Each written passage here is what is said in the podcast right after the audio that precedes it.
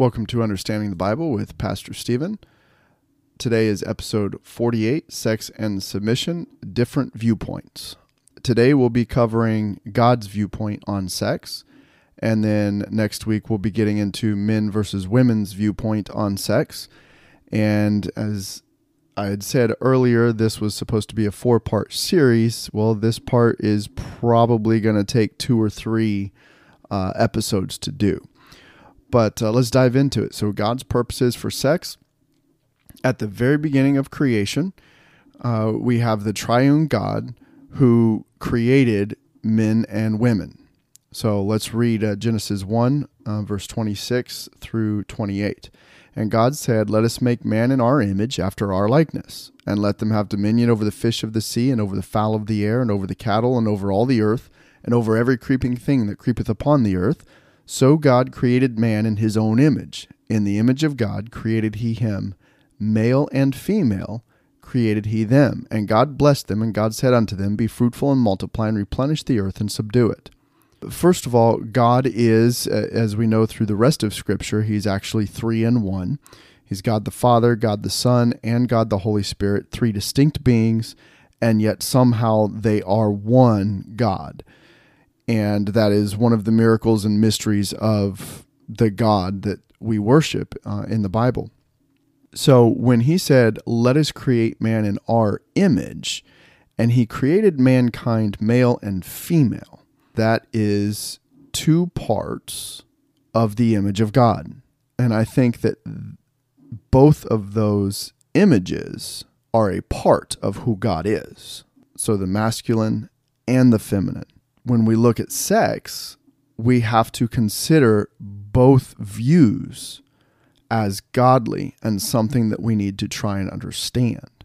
Overall, I'm just going to throw this out there and we'll discuss it on the next episode generally speaking, men view sex as a physical act and a need, and women view sex as more of the emotional uh, connection or a bonding to somebody. Now, there's a whole spectrum between those two where you individually may fall, where you, you blend those two together. But in general, I believe that is how men and women view sex. Now, based on this creation that God made, both of those views are intended by God to be godly. So, God implanted in human beings the desire for sex. And then in verse 28, the command to have sex. And people don't think about this, you know, off the top of their head, but it says, God said unto them, Be fruitful and multiply and replenish the earth. He told them their primary directive is to have children, be fruitful and multiply. Well, in order to have children, you need to have sex. So God told Adam, go have sex and have children, produce offspring. When he told Adam this, Adam was a perfect man. It was clearly understood by Adam that he needed to find someone, a woman like him, a human being, as opposed to an animal to have sex with. We don't know quite the chronology of who God was talking to because this is Genesis 1 is a brief summary of the creation. You look at Genesis chapter 2 and Genesis chapter 3 and it goes into more detail. So it kind of goes back in time and explains a little bit further some of these things. So we don't know if Genesis 128 he was talking just to Adam or if he was talking to Adam and Eve. I am just leaning towards the idea that he was talking to Adam when he said, Be fruitful and multiply. Because then you look at uh, Genesis 2, starting in verse 19, what did Adam do?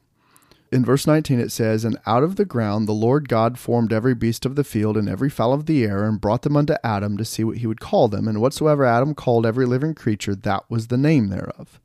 And Adam gave names to all cattle, and to the fowl of the air, and to every beast of the field. But for Adam there was not found a helpmeet for him. And the Lord caused a deep sleep to fall upon Adam, and he slept. And he took one of his ribs, and closed up the flesh instead thereof. And the rib which the Lord had taken from man made he a woman, and brought her unto the man. And Adam said, This is now bone of my bone, and flesh of my flesh. She shall be called woman, because she was taken out of man. Therefore shall a man leave his father and his mother, and they shall cleave unto and shall cleave unto his wife, and they shall be one flesh. So two things here. Adam was given a task, he went out to name the animals, and for Adam there was not found a helpmeet for him. You don't find something usually unless you're searching for it. So my guess is on this chronology here is that God told him, gave him a command to be fruitful and multiply. Adam, being a perfect man and perfectly understanding what God intended, went out to search for a helpmeet, someone that he could be fruitful and multiply with. As all these animals and the fowls of the air came to him and he named them, he was searching. Okay, where's mine? Where's mine? And he names them and he names them and he names them and he doesn't doesn't see one and he gets to end and he's like, there there's nobody for me, God. How am I supposed to do this? And God's like, I got you. Go to sleep. And then he makes the woman. So that is my opinion on how it transpired there. If you read the Bible, it seems like that's logical. And there is no other way to understand that be fruitful and multiply other than Adam needed Eve to have sex with. And then you look at verse 24, it said, and they shall be one flesh, which in biblical terms, and you can see scientifically when two come together and have sex, that is connecting and having one flesh together. What is God's view of sex? Why couldn't God just have human beings be like mushrooms and spores off of each other? Instead of having that physical act? Well, there's a couple of reasons for it that I've found in the Bible. And the primary one seems to be uh, for procreation. And yet there's a lot more in the Bible about what sex is for as well. So if we look at Genesis 128, we already read that. God said, Be fruitful and multiply. Then if you look at Genesis 9, verse 1, after the flood and everybody was killed except for Noah and his sons, God blessed Noah and his sons and said unto them, Be fruitful and multiply and replenish the earth. So it's very clear throughout time that God's like, okay, you need to have kids. And then if you look at Psalm 127, verse 3, it says, Lo, children are an heritage of the Lord, and the fruit of the womb is his reward. As arrows are in the hand of a mighty man, so are children of the youth. Happy is the man that hath his quiver full of them. God wants you to have lots of children and it says that you'll be happy if you do. All right, and the second reason for sex is for joy and pleasure. If you look at the Song of Solomon, there's lots of verses in there describing the naked body of their lover.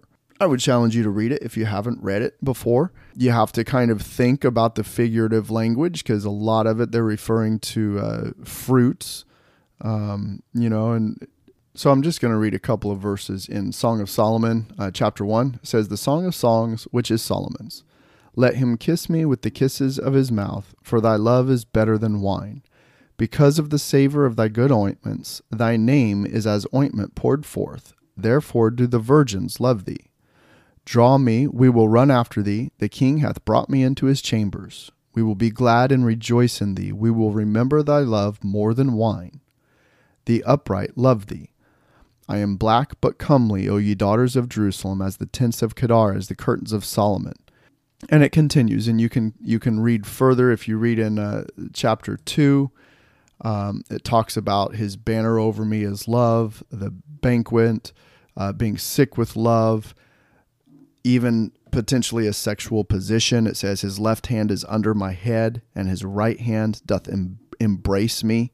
There's lots of symbolism in the chapters here, talking about feeding and eating of the love and the secret places and describing each other with different um, fruits like the the grape and the fig, the description of the woman's breasts and different things like that in the Song of Solomon make it very clear that sex and the naked female form is a beautiful thing. All right. And then she describes him uh, when he is naked in his stomach and the different parts of his body that she enjoys touching and looking at. And Song of Solomon is one of those, I guess, uh, books of poetry and art. If you're into that sort of thing, not me so much, but uh, it's so descriptive that in Jewish tradition, you used to not be able to read the Song of Solomon until you were at least 12 years old because it was not for innocent children. So after you reach puberty, then you could read the Song of Solomon. It is clearly a book of joy and pleasure, and it is not at all about having children. So it's fun to read um, if you're into poetry, but uh, that is the first thing that comes to mind when you talk about sex in the Bible. One of the things that I would also point out in regards to sex is God created us, right? The massive nerve endings that we have in our sexual organs that give us the feelings that are created when we have sex, that creates the chemical releases in the brain, the endorphins, is clearly something that God put there in us that He did not give to animals. God did this because He wanted us to enjoy the act of sex. There's no other reason for that. Now, I got a good quote here from gotquestions.org. It says, um, God designed the body to respond pleasurably to touch in certain areas. He could have made us with no desire for sex and no gratifying sensations during sex, but He didn't. He gave us sex not merely as the means to propagate, but as a bonus, a gift to be enjoyed. God intended sex to be pleasurable, and it seems that way just from creation, the way He created us. Now I'd like to look at 1 Corinthians chapter 7, uh, starting in verse 1. Now concerning the things whereof you wrote unto me, it is good for a man not to touch a woman.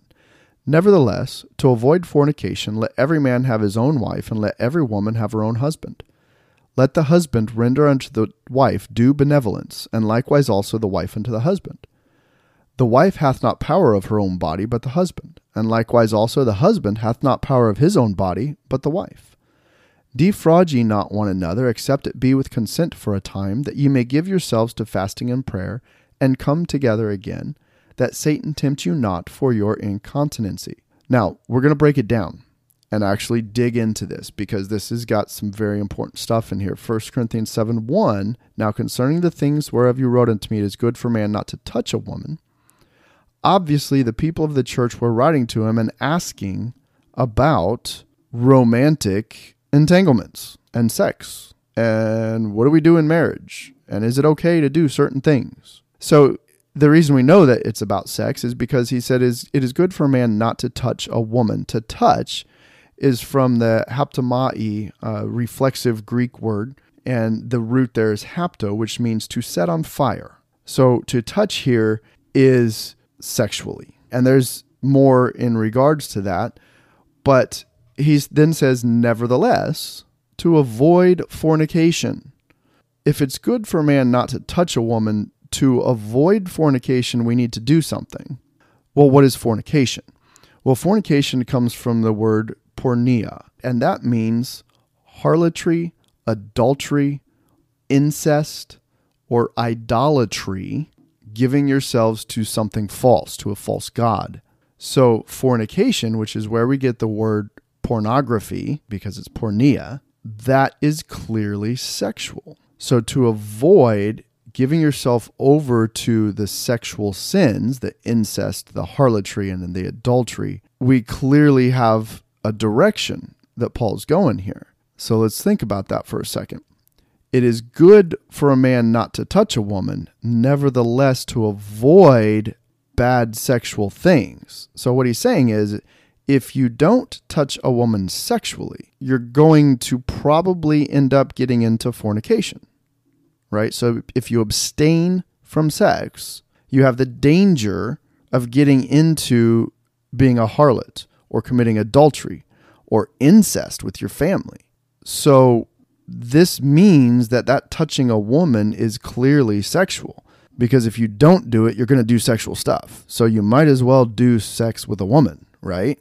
So that's what he's saying in the next verse is verse 2 to avoid the fornication let every man have his own wife and let every woman have her own husband then verse 3 let the husband render unto the wife due benevolence so in regards to sex and touching a woman now that you've got a wife you must render due benevolence that means give her something Benevolence is kindness, mercy, or service. It's marked by or being disposed to doing good for somebody.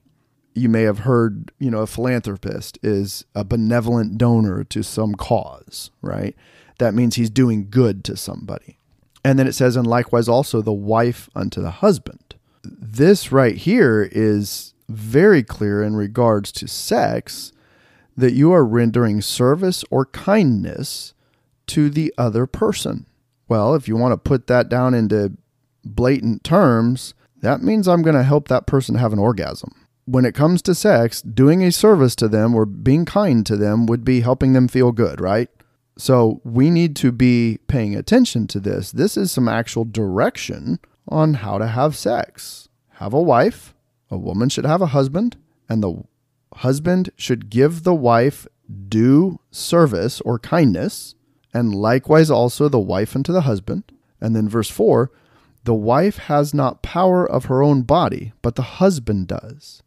And likewise also the husband hath not power of his own body, but the wife. The word power there is exousiazo, which is to control or to exercise authority upon.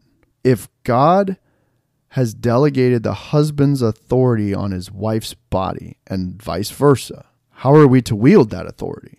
So remember if you you have to take everything in context of the whole Bible. When when God talks about service, and the Christian life, he talks about the disciples not lording it over each other.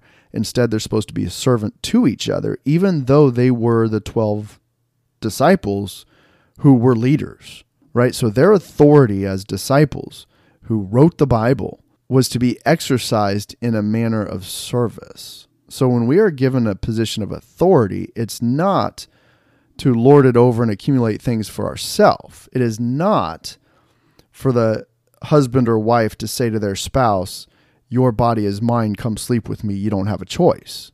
It is supposed to be, that authority is supposed to be handled in a position of service. That means we we don't make demands and we're, we should not be selfish. But when it comes to sex, we should be serving each other.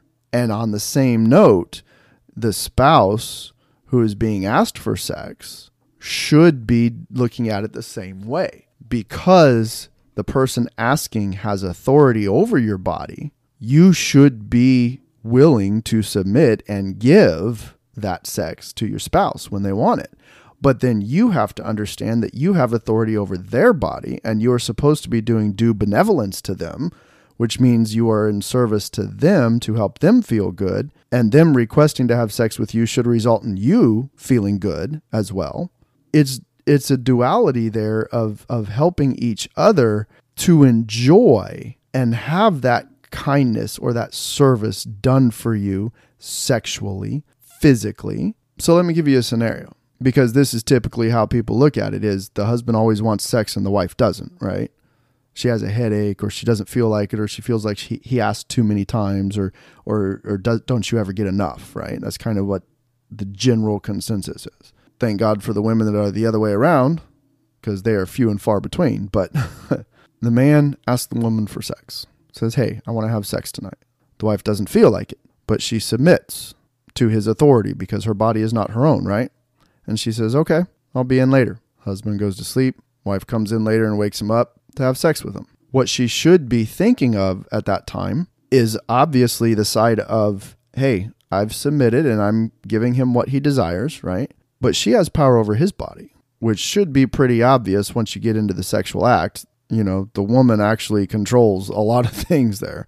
And she should actually be enjoying it and be receiving pleasure from him as well. It's not rocket science. It's something that, because of the nerve endings and the things that God has placed in us and the desires that we have, sex is supposed to be enjoyable. So you may start out not wanting to do it, but the end result should be that you are gratified. Does that make sense?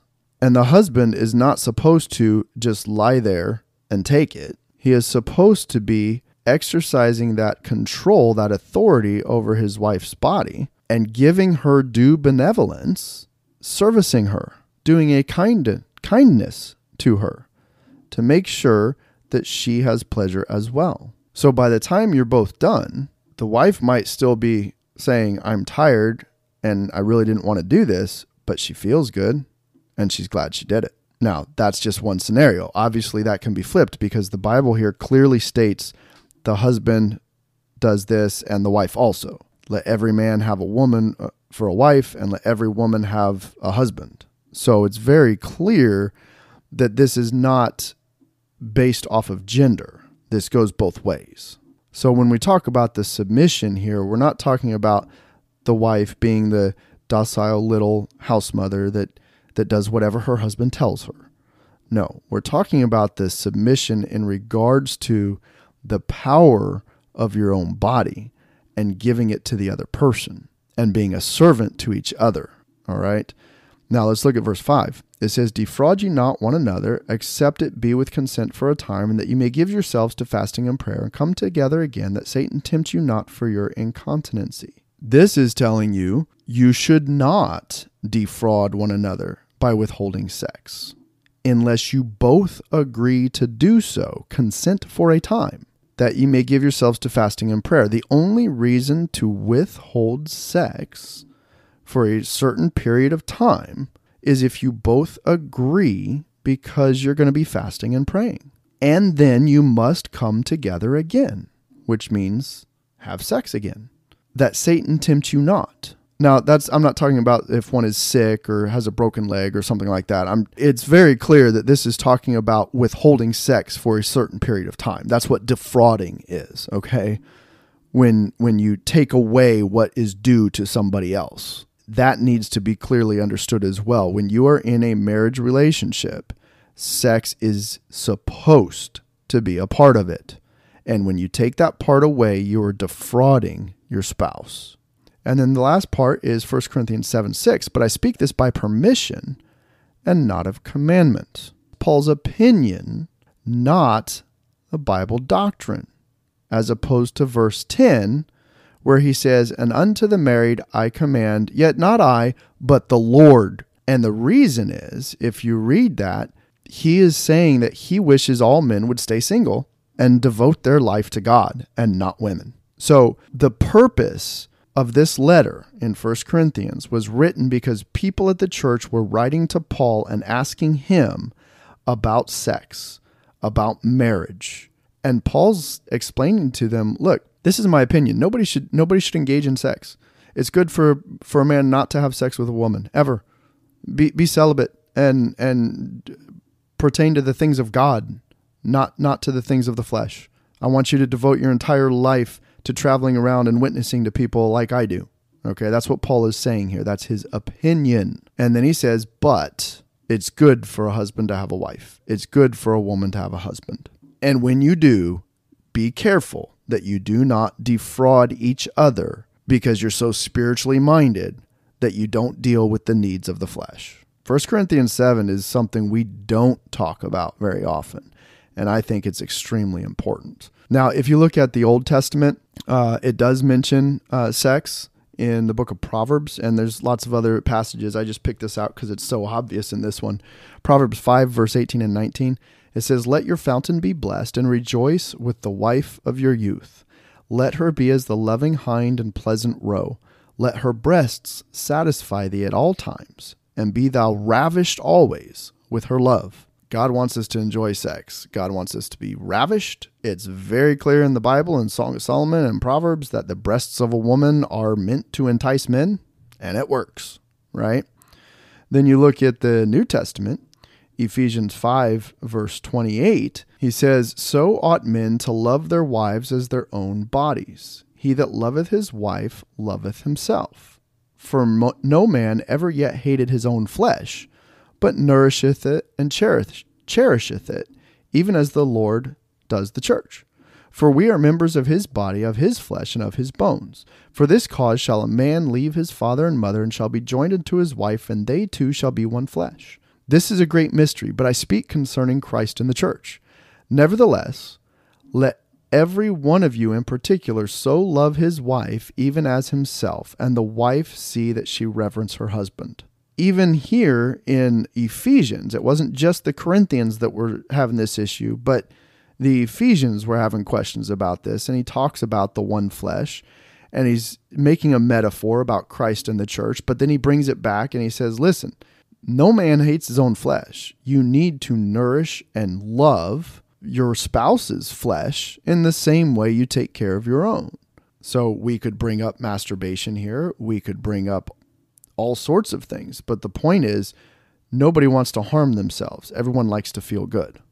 So you're supposed to do the same for your spouse. Nevertheless, let everyone in particular so love his wife, even as himself, and the wife see that she reverence her husband. Enjoyment of sex is a part of marriage. It is something that God talks about all the time in the Bible in the Old Testament and in the New Testament. The metaphors, the the descriptions of sex in the Bible are very explicit as far as the body parts and things like that. There are lots of times when God talks about the idolatry of the Jewish nation, and he has his prophets talk about it in terms of sex, harlotry, and whoring after other gods. And if you read Ezekiel, there's some passages, a couple chapters in there, where he gets so descriptive about the uh, the Jews going after other gods like a harlot goes after men that she finds comely. And it talks about how big the guy's penis is.